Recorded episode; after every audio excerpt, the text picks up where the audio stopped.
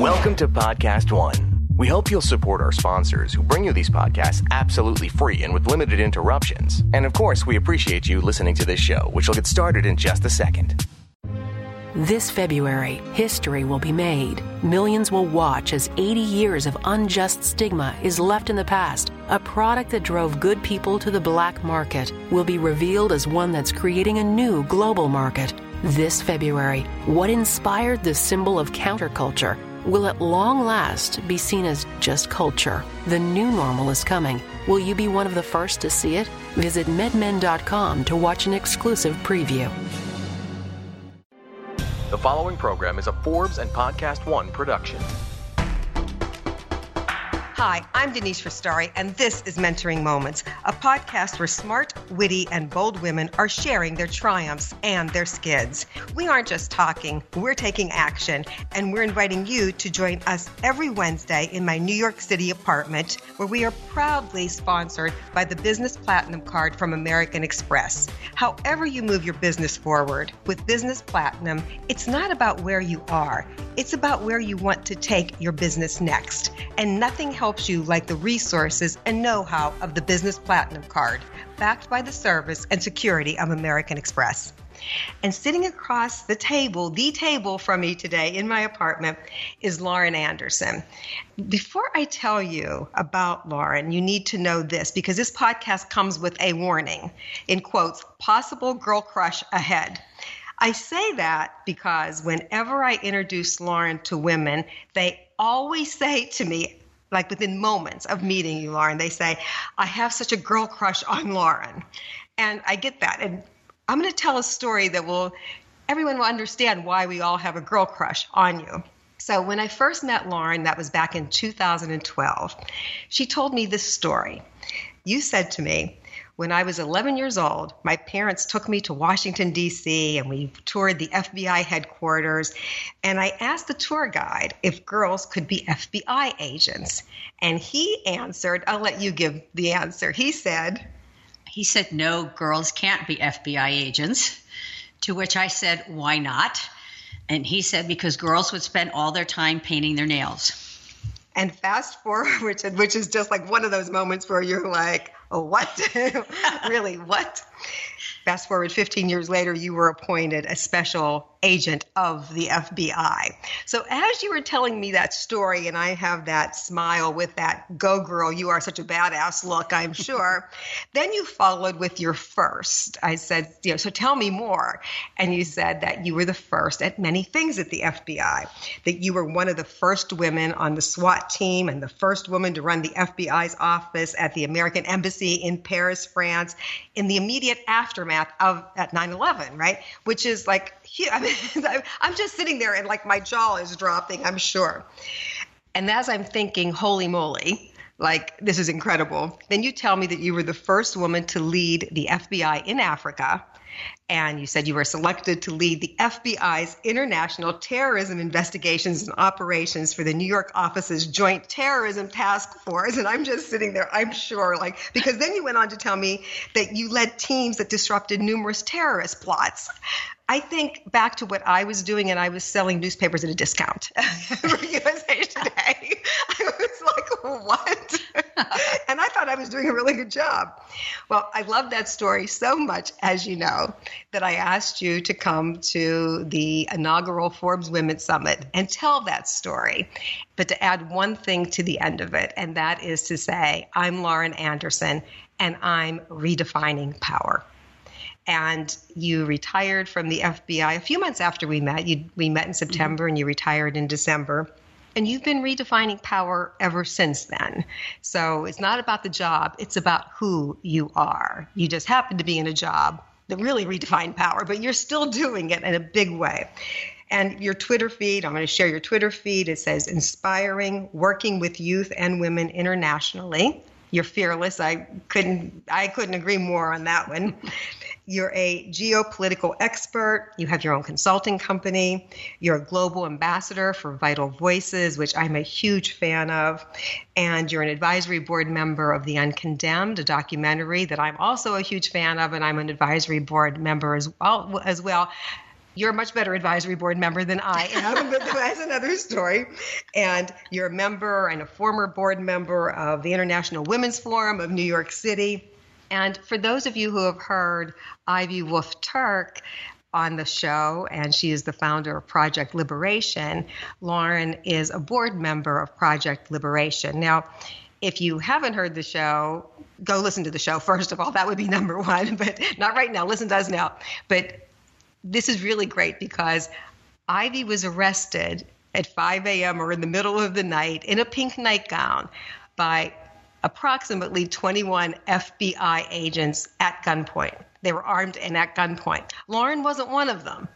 But the fact that you have an FBI exec who is on the board is one of those great stories in life. I'm sure there are stranger things that have happened in life, but this is a great one that you're on the board. And this is a lot for for Ivy as well, of who she is and what she's doing. Um, but as I said, you just keep redefining power, and that's who you are. So there's so, so many stories I want to get into. So, my mentoring moment today is going to be about how we met, because that's another question mm-hmm. people ask me all the time is, How did you meet Lauren? So, the story goes it was back in 2012 here in New York City. We were invited to a Clinton Global Initiative dinner that was being sponsored by Goldman Sachs. And at the time, Dina Powell was heading up the foundation for Goldman Sachs, and that included 100,000 women, that part of the foundation. Dina now works in the Trump administration, but then she was at Goldman Sachs. And I was so honored to get this invitation to go to this dinner. I was a Clinton As Global. Was I. yeah, it was a Clinton Global dinner, and it's by Dina Powell, who is a big deal in Goldman Sachs. And it was like, this is great. So I get there, and I'm so excited. And I enter the room, and I look around. I do that quick scan, and not one person do I know except for Dina Powell was in the room. No other person. And she's busy. She's the hostess of this event. And there, there were hundreds of people in that room, but I knew no one. So I think, okay, well, if I just walk around the room, maybe I'll see someone or I can interrupt a conversation. And I've talked about this before because I'm an introverted extrovert, right? So being in those situations are not comfortable for me. I don't like being in rooms where I don't know anyone, where you have to crash into someone's conversation. And this that night in particular was people were deep in conversation. So nobody was looking up at you as you were walking around, like, oh, come over here and join us. Everybody was looking at me as I was walking around, like, just stay away. Okay, we're like talking about business. We just really don't want you. So I go around the room once and no one. I did think about pulling out my cell phone and going in a corner and acting like I'm oh so busy. the thought of hiding in the bathroom did come into my mind, but I was like, I'm so happy to be here. I don't want to go like hide out, and I don't know who I'm going to be seated next to at dinner or how the dinner goes.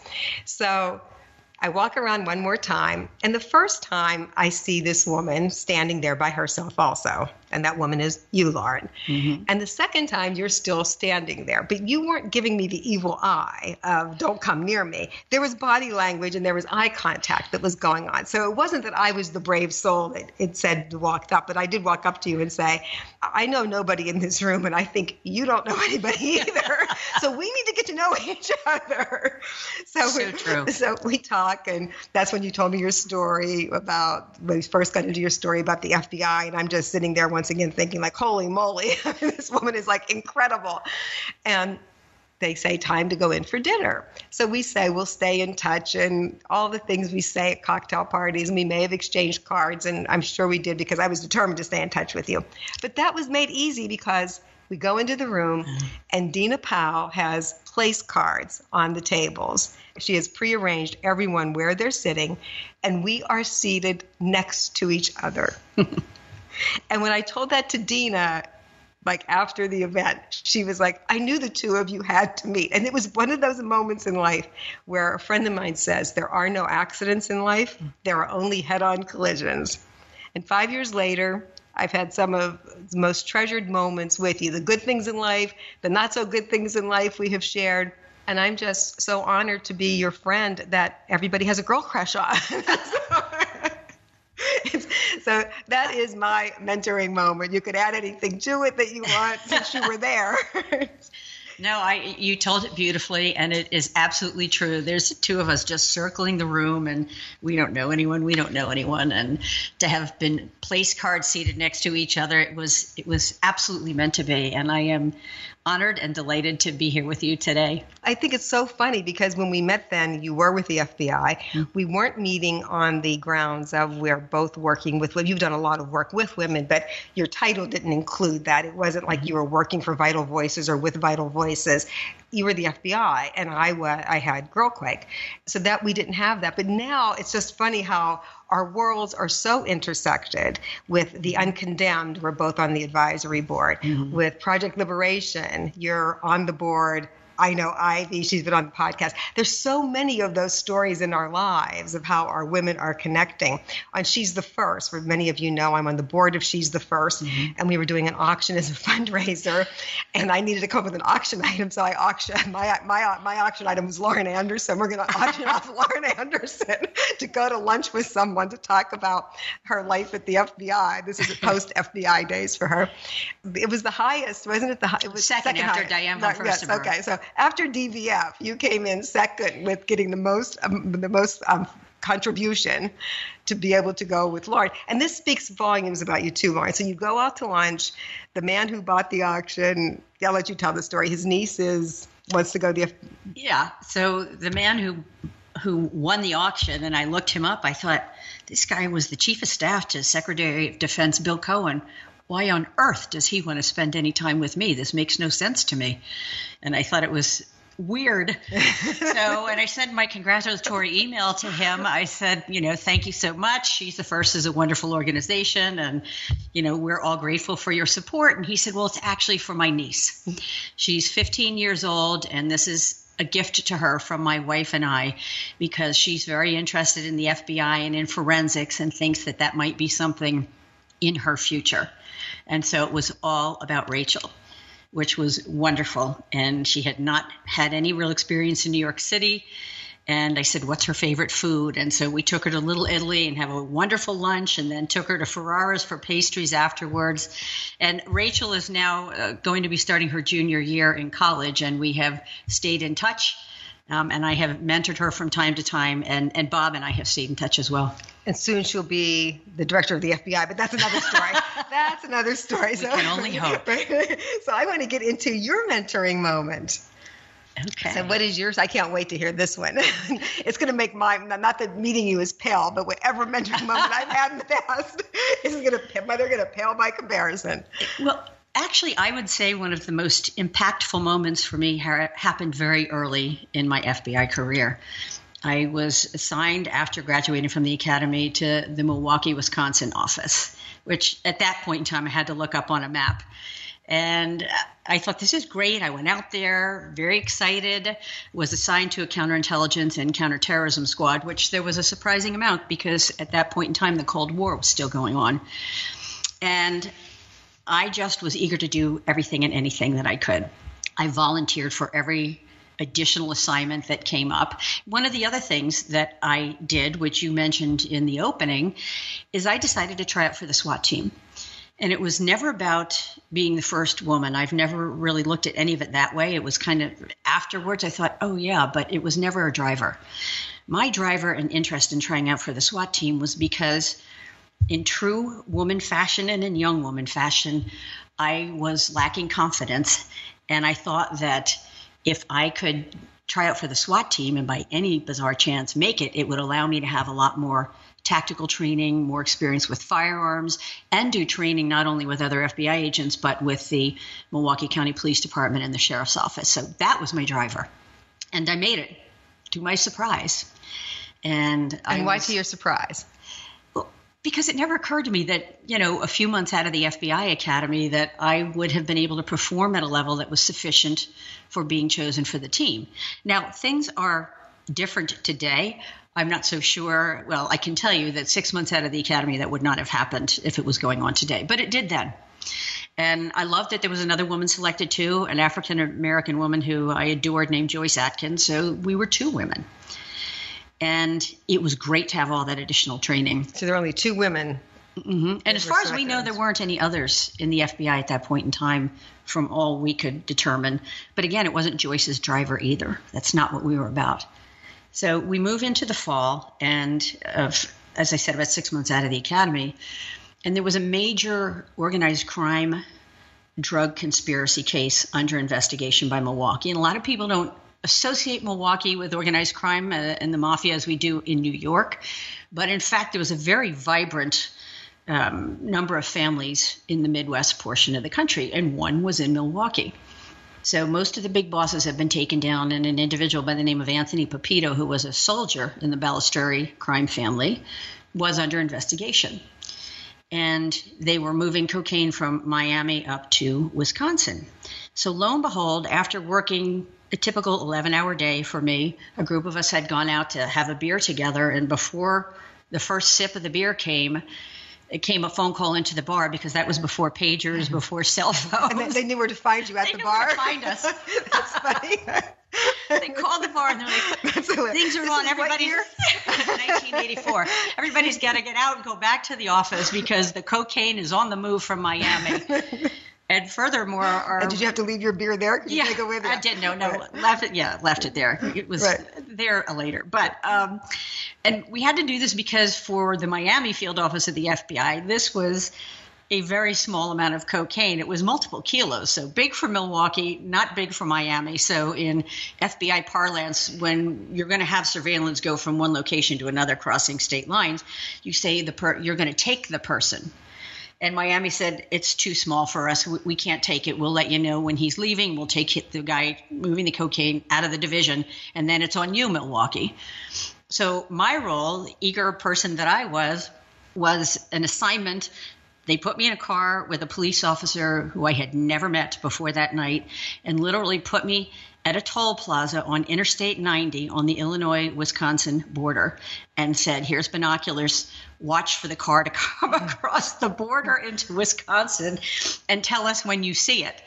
And I thought, wow, I was like really like, wow, this is a really important job. And then I'm thinking, are you kidding me? They just put me in a toll plaza with a guy who talked to me for about 15 minutes of small talk and promptly fell asleep. So I'm by myself, sitting wide awake and waiting, and I actually saw the car.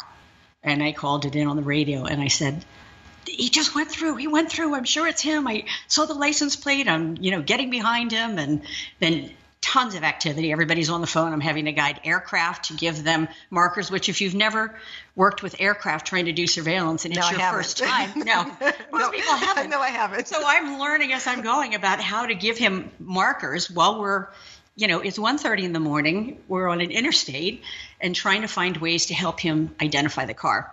So, long story short, this individual who worked for Pepito pulls into the parking, uh, pulls into his own driveway, and we decide to let the cocaine sit. So, about a week or so later, the supervisor and the squad who had the case, which was not mine, came to me and said, You did such a good job on spotting his car coming across the border with the cocaine that we're going to give you a reward. And that reward is you will have the arrest assignment for the mistress of the primary individual, um, Tony Pepito. And that's that's a reward that's in the reward. FBI's world. So I would have thought the reward was say you can go back to the bar and have your beer. that would have been my reward. but, but yeah, that came I, later. I didn't graduate from the FBI Academy. So. That came later.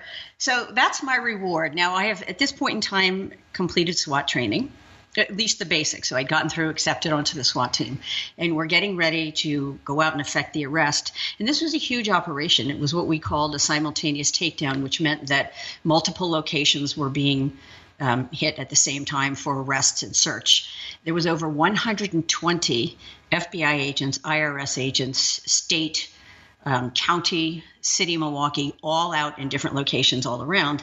And I'm at this location.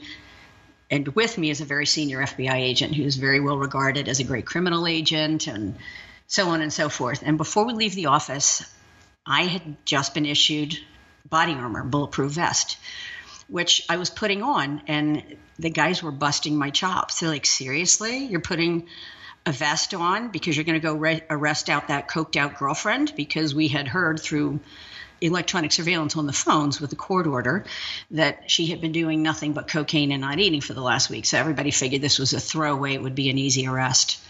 And I said, I am putting my body armor on, and just like my gun is on my side. And so we sat in the car for a while because you have to do these all at the same time for the maximum amount of surprise. And we're sitting outside of her garden apartment. And while we're there, you know, he's busting my chops repeatedly. Uh, you can just kick in the door, Miss SWAT team, and everything else. And I'm just sitting there and listening. And meantime, I'm watching. And I, although it's a garden apartment, so there's a main entrance for a lot of apartments. There were cars that were coming up, and the car would stay there idling, and someone would get out of the car. These were all males, and go into that building, be in the building for a few minutes, and then come back out. And this happened repeatedly.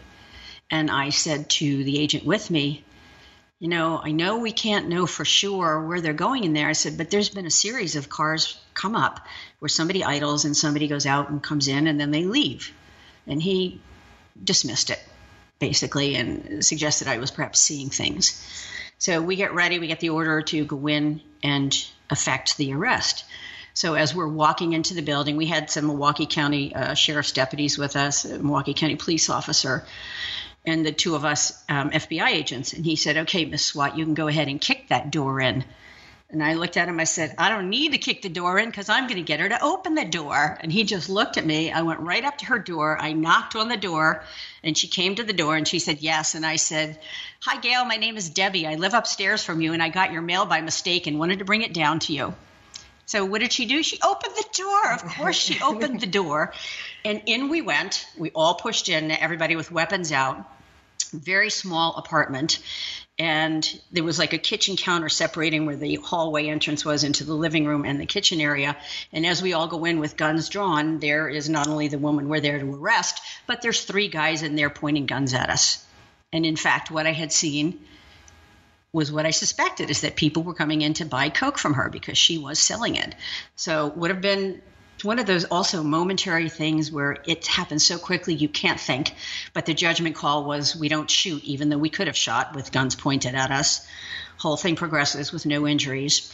And then this agent tries to talk to this woman and get her to cooperate which you don't do in a room full of people. You take them away privately, which was tough to do in there. And now we had four people under arrest instead of one. And how many? There were two agents, and how many? Uh, I think we were six on that arrest team. So we now have half of many as us under arrest. And he gets fed up with her, and he said, "Just take her out and book her." And I said, "Well." I want someone to go out with me. He goes, What's your problem? Can't you take her out and book her yourself? I said, that's not the issue. I said, but she's in handcuffs, which means I have to holster my, holster my gun and I have to walk outside. I said, I told you before that I saw cars pulling up. And I said, these three guys are in here now under arrest and they had guns pointed at us. And he was dismissive. He made a number of derogatory remarks to me. And I said, I'm not going out. And I refused to budge. I said, until you call for backup or you send at least one other person out there with me, I'm not leaving this apartment and I held my ground. And finally, he made a call. And we waited. I'm not sure how much time because it, it all was kind of a blur at that point, but you know, maybe another 10, 15 minutes. And then he said, okay, now it's an all clear. Well, as I walk out the door with her, I knew he had called the Milwaukee Police Department. There's literally a, a small bus a little bit bigger than a van that they were loading people onto because there was three or four cars out there that these guys had come in and everybody in the vehicles had weapons so they had to collect all the weapons and all the people and put them in the bus and that's when i agreed to walk out and um, take her for processing Okay, so like I don't even know where to start. But did you do anything else to finish? Because I don't want to. I don't want to distract your train of thought. Yeah, no. The only thing that I, I would add from that and then we can talk right. about the mentoring points is that after I did that for her and made sure that she had medical personnel look at her at the jail because she had not been eating and she was pretty wasted down to maybe 90 something pounds, is I explained what was going to happen to her. I was civil, I was courteous because there was no reason not to. And then the following week, her attorney called the United States Attorney's Office and who, who then called the FBI and said she's willing to cooperate, but only if the female FBI agent that arrested her is there.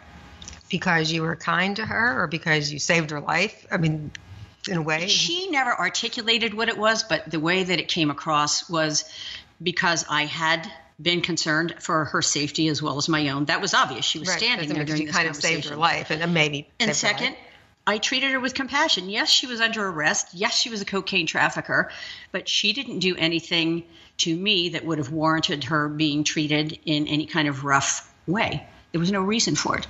So I can only speculate because she never told me what the reason was. But when that happens, there is always a reason why behind that kind of a request. And that's how it proceeded.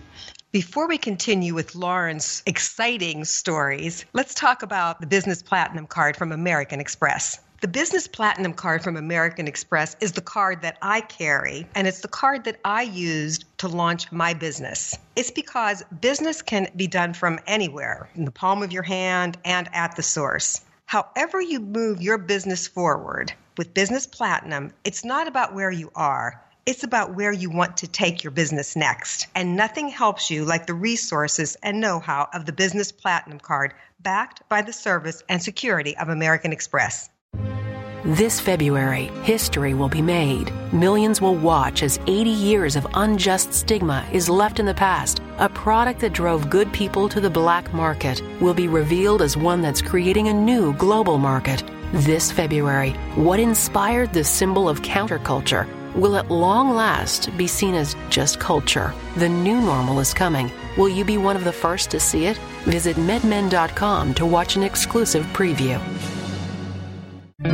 There are 120,000 unsolved murder cases in America. It was the next day that I found out from my parents what had happened that my sister was killed. Each one is called a cold case. Sometimes you have to look really closely to find the evidence. Damn, I, I killed her. Damn it, I killed her. Cold Case Files, the podcast. Garcia is walking into the home of a real monster. I was nervous. I realized what kind of person I was dealing with. It's a goosebump moment. Download new episodes every Tuesday on the Podcast One app or subscribe at Apple Podcasts or PodcastOne.com. This is Mentoring Moments with Denise Restauri. So you enter a room and there are people pointing guns at you, and you've only been out of the academy for six months. hmm That's correct. What goes through your head? my even now as i'm relating this story my heart is pounding in my chest and that's exactly what was happening at that point in time it was the first real situation that i was in in terms of an arrest of somebody with my weapon out and facing three people who had guns pointed at me and my fellow team members everybody talks about when you're in a situation like that even though it's so quick it's seconds it's almost like slow motion and i can to this day almost 33 years later, you know, vividly have it in my mind, but my heart was pounding in my chest. I was hyper aware of everything going on around me.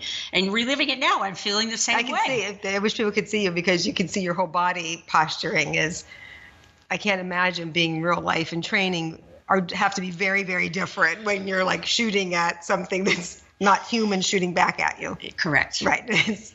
What gave you the guts and the courage? Here you are as a young woman, and there are these guys who are established, who are higher ranking mm-hmm. than you in the system. They may not have been your boss, but they are- are higher ranking. They've been there longer to stand up and say, I'm not doing it your way. I mean, I think of uh, just as mere mortals Yeah. that have like normal jobs have a hard time standing up to power. Well, I just felt so strongly in my gut that it was wrong, and I was paying attention to everything going on. And and to me, to be the best kind of agent, and still every agent that I met that I would qualify in that category, it was you pay attention to everything. The best advice I got coming out of the academy was from a Chicago police officer who had been at the FBI's National Academy, and he said, "Lauren, the best advice I can give you is to keep your eyes open." your ears open and your mouth shut. And That's great advice for everybody. It's fabulous I mean, advice. I'm not saying not to speak up, but when you're in a situation, I got that advice from a boss years and years ago Mm-hmm. who said, when you don't know what you're talking about, which will happen in life, he wasn't saying I was stupid. He wasn't, he, he was saying this is a helpful mentoring moment, right? Mm-hmm. This was how he got to where he was in life. He said, when you don't know what you're talking about, listen and learn so that you can be a part of the conversation. That's absolutely true. And I would also say that my upbringing played into that because my mom and dad, and I have two brothers, yes, I was a girl, but I was not, you know, treated differently from the time I can remember. My dad used to say to me, You can be anything you want, Lauren, but be the boss. And from a very young age, he spoke to me that way. He encouraged me to be strong. He would get down on his knees. He had boxing gloves and he would box with all three of us kids. So, you know, I can remember doing that at five or six years old. And so I was brought up in a home where I was encouraged to be confident and listen and be respectful, but also be confident and don't be afraid to try anything. And growing up that way is unquestionably my mom was an incredible influence too and my brothers there's no question that that played into my confidence and my my belief in doing something that was right and serving my country and all the rest of it. It all flows from there and I want to get into that too, but I want to go back to your mentoring moment because I want to make sure if there was any points you wanted to make about that, that we make those. If there was anything else you wanted to share, I want to make sure we. First those. of all, I think it's trusting your gut too often as women we think that that's somehow an inferior quality and not a strength and it is a strength and trusting your gut in in my case it has saved my life in some instances but in many other situations it hasn't been nearly as dramatic and it's still been helpful second the whole standing up to power now he was not my boss he was not even on the same squad, which was the entity that you work at, but he was a senior agent that was very well respected. So it took it took something to stand up to him. And the other thing that came out of that is that women approach things in a different way. Even though I had all this SWAT training, I knew there was a much easier way through that door than a battering ram or kicking it in. Because I knew her. She was another woman. I didn't know her personally.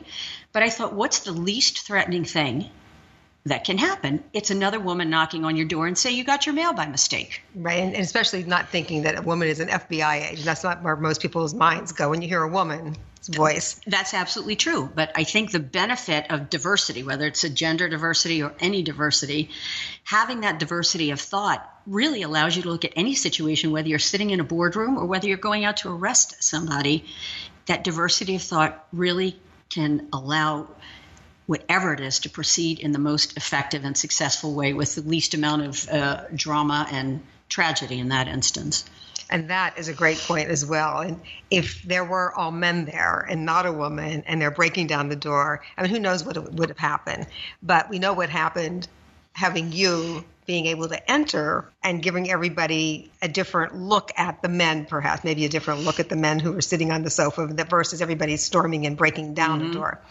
It's and having that diversity of women do see things differently than men do sometimes. We don't always push things through the door. Well, and I would we say find, too, find ways to get in for a little bit more color to this because the way things were back then, you wore business clothes, so I was in a high suit, heels. A t- high heels. You're kidding me? I was just, I was. Yeah, my body armor underneath my my nice silk blouse and my jacket and my skirt down to mid calf and my high heels, and that's how we went in back then to do the arrest. Okay, so when I'm watching like the crime shows, whether it's CSI or Homeland or whatever, and people are in high heels, like going through the park, and their heels are sinking, I'm like, could you not wear a pair of? I mean, I wear sneakers, but in those days, was that just was was that the uniform? It was because you were also presenting an appearance, right?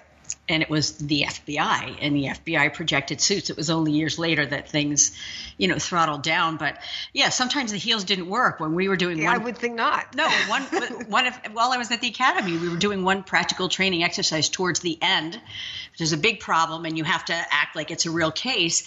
And I was compelled to run after somebody, and I was dressed in a suit and heels, and I threw them off in the middle of the grass and just went after the person that I had to get for the particular problem, and then went back the next day to try and find my shoes.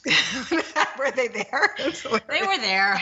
they were on the firing range. So, yeah, finding a pair of women's heels on the firing range was pretty easy to locate.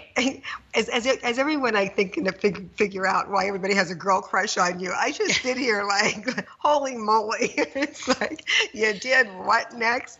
So, your parents, mm-hmm. when you said you wanted to be an FBI agent, what was their response?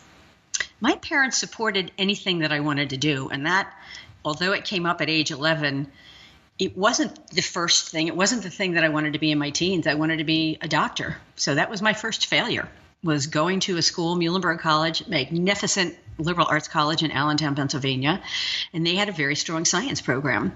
I didn't and, know that that you wanted to be a doctor. Yes, and I went to be pre med at Muhlenberg. That was my focus, and it was my first failure because despite getting good grades before, I was not getting good grades and to t- totally reassess my life. Um, my mom was pretty supportive. My dad gave me a very hard time about it and said, you know, you're quitting and everything else. So it was it was a it was a difficult period of time, and it really wasn't until I changed my major, got out, came here to New York, and got my first job, and really started thinking about what I want to do that the FBI came into focus. I thought about State Department. I thought about CIA. I thought about NYPD and you know back then no internet so i called the cia i cold call them and say i want to talk to somebody about working for them and they hung did the you phone. call on like your no. shoe phone yeah they, yeah, they, they hung the phone right up on me and they're like no this isn't happening so so it was serendipity that the job that i had that they hired a woman as an admin assistant and she had just quit the fbi in the same kind of capacity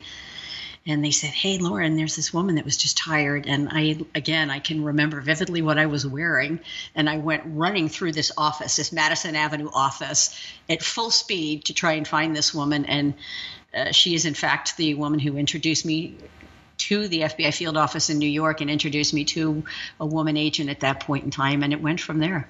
And you, the CIA, it's their loss. They didn't take the phone call. Although I, I don't think I had the right makeup for the CIA because I have enormous respect for them. I worked with them my entire career.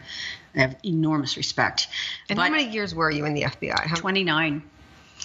But to be a, a case officer, which is the big operational role in the CIA, you know, requires you to live a lie. And it's imperative that you be able to do that well to do your job well. And I think just constitutionally, I'm not that kind of a person. I would have been very uncomfortable to live that way. Well, I have enormous respect for them, and it, doesn't affect it. It's just knowing right. me and who I am, and live that was not the meaning. Role. You can't tell people what you're really who you doing, are, who you, do. you are. When you're assigned overseas, you may be, depending on what your role is, you're not in your true name. You may be living a partial truth and partial lie. You may be living a complete lie. And lie, it, in this sense shouldn't have a negative connotation. Right, no, exactly, because it's, it's necessary. It's necessary right. for the job, but I just I knew and as I continued to work over, you know, almost 3 decades with a lot of men and women that I have enormous respect for in the CIA, I just knew that I was in the right place. And that was in the FBI. So when you were talking earlier about following your gut, that's something that I think a lot of women I hear saying that they're working on. When do you know when you're when to follow your gut. What is what are some of the things like when you just know that I have to do this? My gut is that strong. Well, for me, at times they were literally physical. Some of it was cerebral, and I, I knew in my head, no, you know, here's this set of facts and circumstances, and, you know, my gut tells me do this. And, and sometimes it's literally physical, where my stomach would start churning, or I feel the adrenaline start coursing through my veins, and, you know, I get into that whole fight or flight right. mode, which for me, I'm the kind of person who runs toward most things that others run away from.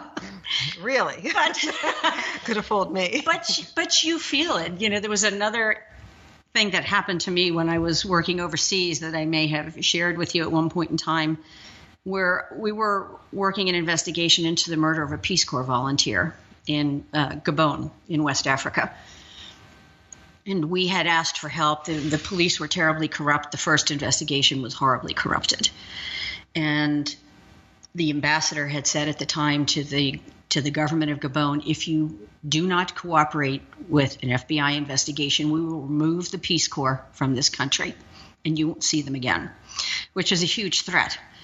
And really, I I respected why he was doing it, but he unintentionally created an extremely difficult set of circumstances for us to then come in, try and develop rapport and relationship with our counterparts in the country and reinvestigate this murder. And at one point, there, there are many aspects to it, but one of the points when you're talking about intuition is also an ethical moment and one of what do I do in this situation because no one teaches you what to do. And this was another situation where my gut helped guide me. One morning, I walked into the colonel's office that was my primary interlocutor on that. And in the middle of his office is a man sitting in a chair with no arms, basically a wooden chair, and he has nothing on but briefs, no other clothing. And I was startled, I mean, visibly startled. I couldn't even hide it. His, this man's back to me, but the colonel was sitting at his desk, and I started to back out of the office, quite literally, thinking I had interrupted something else, which to me looked unseemly. And he said, Oh, please come in, madame. This is so and so, your witness. He was a witness. He was Your a witness next in his briefs. neighbor sitting there in his briefs. And I'm looking at him and I'm thinking, this guy is now going to have to sit facing a white woman from the United States and other people and have an interview for which he is allegedly a cooperating witness. He had nothing to do with the crime, and everyone knew that. But it became very difficult because I said to the colonel, Where is his clothing? And in my own mind, I'm having to quickly go through this because we were under some real physical threat there, and I knew we had to go up in the jungle later on. And I thought, so quickly, I can't even tell you, is going through my mind is how much do I ask for? How much do I insist upon for this thing to move forward in a way that gives this man some dignity and self respect and any interest in cooperating? And so I settled on having him put trousers on. And then I said, Where was he overnight? And he said he was in a cell. And I said, You kept him locked up in a cell overnight? I said, Has he eaten? Has he had anything to drink? And he was waving his hand and very dismissive. Oh, don't worry about this. Let's just let's just sit down and you interview him. And it became a spectator sport. But so what I got was trousers on him and something to drink and a snack at one point. Um, and my gut was screaming. But I had four other agents for whom I had responsibility in terms of their security and their safety. And we were going to be, this was in the first couple days, we were going to be in the country for a week. And we were going up into an area where there was even less security and, if it's possible, more corruption.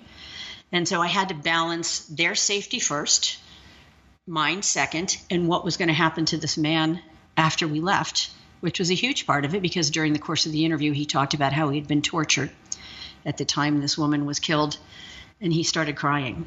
And I just reached out and put my hand on his arm and I said, It's okay, take your time. And the colonel, sitting there with his cigarette waving in the air, said, so Get on with the story. We get that you were tortured. Just move on. We don't have all day. So, again, it was a moment of intuition, and you have to decide very quickly how much am I going to go for and where is that line? And you don't really know where that line is where I'm making demands, but when does the line cross from my demands to putting people that I'm with at risk? And so, what did you do?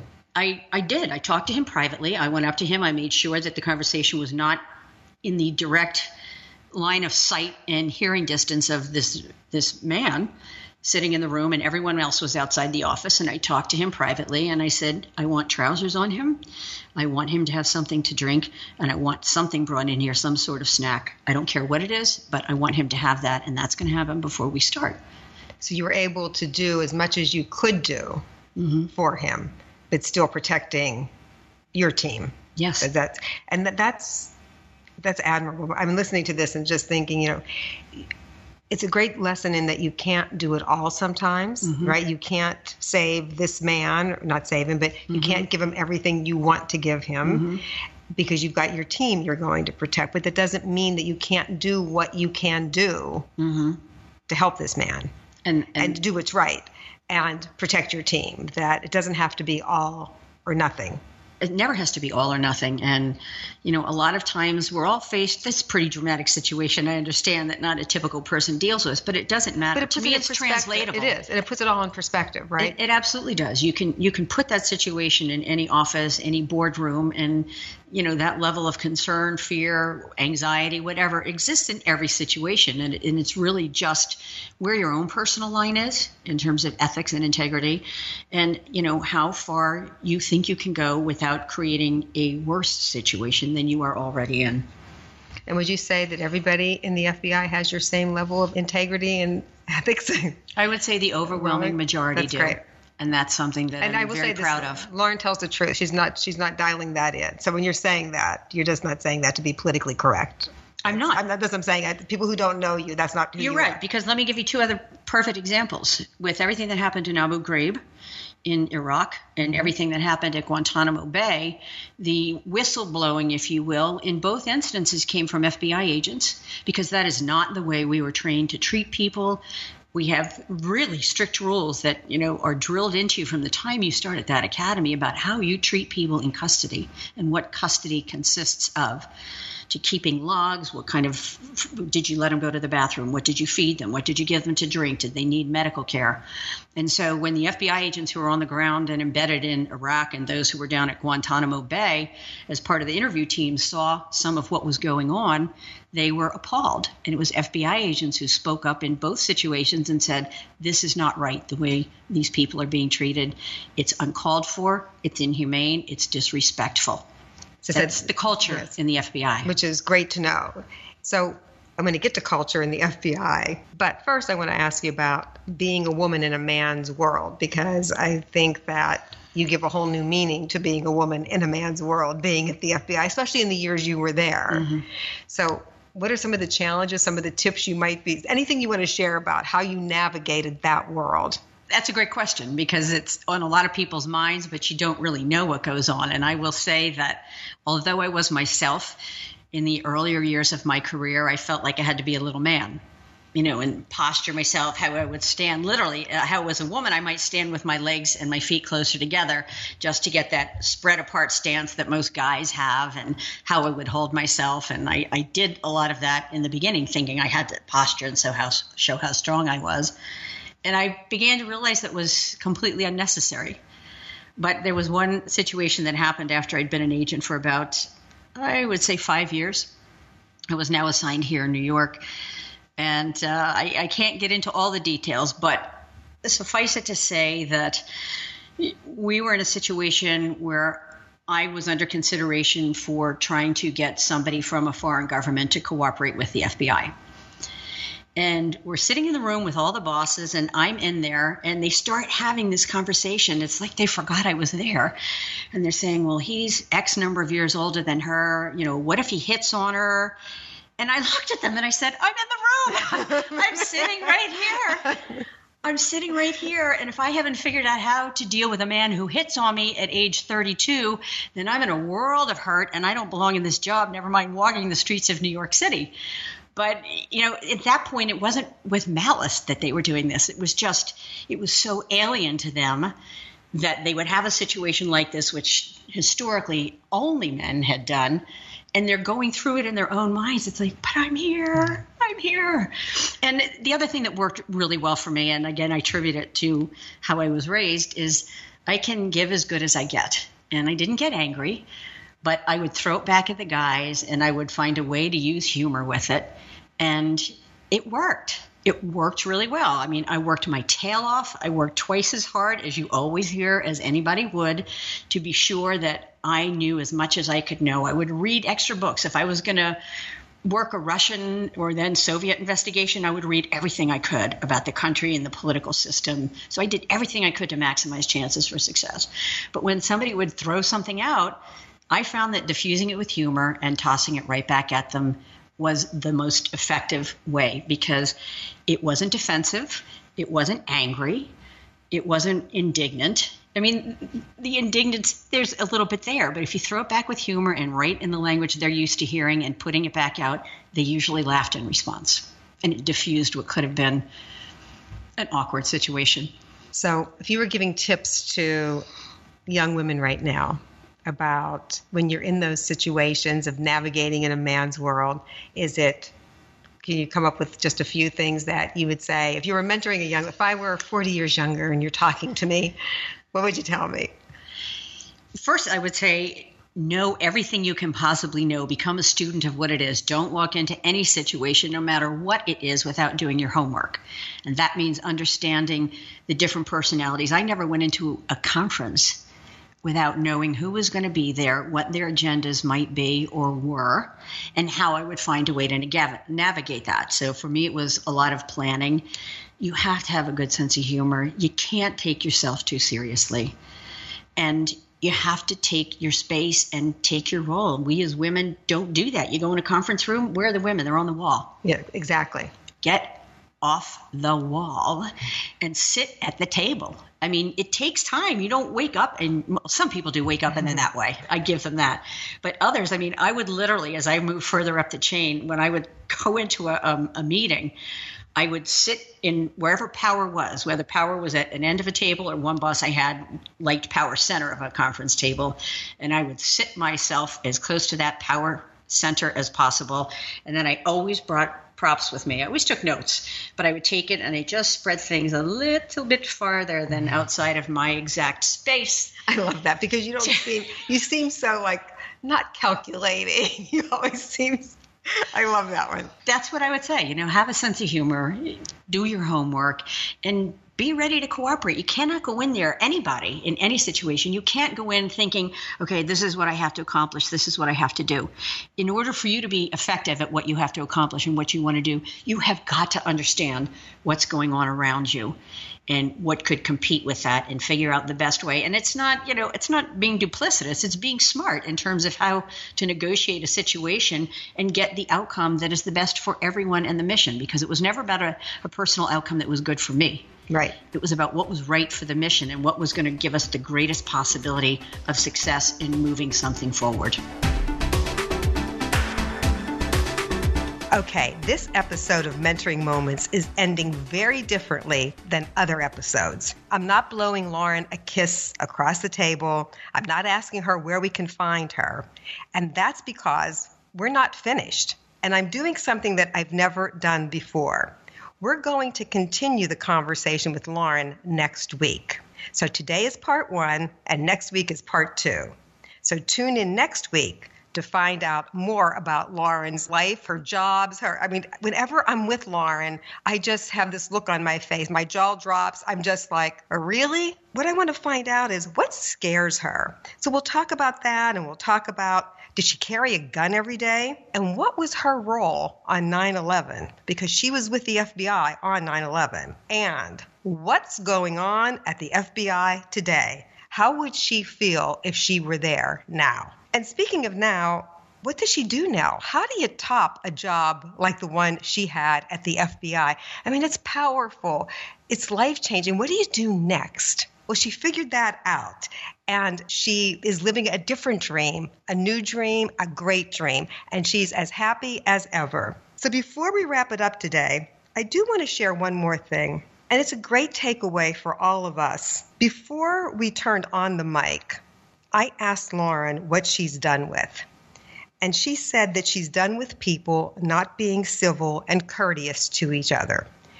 And when you look at her stories that she told today and the one about arresting Gail, even in those situations, Lauren was always civil and courteous. So let's all take that message and let's take an action and let's move it forward. Starting right now, let's all be more civil and more courteous to each other. Okay, so I want to make sure you get next week's episode. So do something right now so you'll get it automatically. Subscribe at Apple Podcast or podcastone.com or download the Podcast One app. And one more thing while you're there rate, review, and share. And talk to me. I'm easy to find. I'm on Twitter at Denise Restauri. Until next week, keep sharing your stories because your stories matter. Download new episodes of Mentoring Moments every Wednesday at podcastone.com, Forbes.com, the Podcast One app, or you can subscribe at iTunes. I'm Christina Wallace. And I'm Kate Scott Campbell. And we're the hosts of The Limit Does Not Exist, a podcast for human Venn diagrams. That's right. We talk to people with intersecting interests in the arts, STEM, entrepreneurship, and so much more. The easiest way to explain science to non scientists is to use art. I worry that we lose a lot of creative engineers because our engineering curriculum is not creative. Education should be about empowering people to become better thinkers, good problem solvers creative inventors, and ethical caring citizens. Download new episodes of The Limit Does Not Exist every Monday on the Podcast One app, or you can subscribe at Apple Podcasts or PodcastOne.com. This February, history will be made. Millions will watch as 80 years of unjust stigma is left in the past. A product that drove good people to the black market will be revealed as one that's creating a new global market This February, what inspired the symbol of counterculture will at long last be seen as just culture. The new normal is coming. Will you be one of the first to see it? Visit medmen.com to watch an exclusive preview. I'm Rita Foley with an AP News Minute. London police have arrested Julian Assange on extradition charges to the United States, as well as for violating his bail. Assange is accused of publishing classified documents through WikiLeaks. In 2010, he told Sky News he was worried about what the U.S. might do to him. The United States recently has shown that its institutions seem to be failing.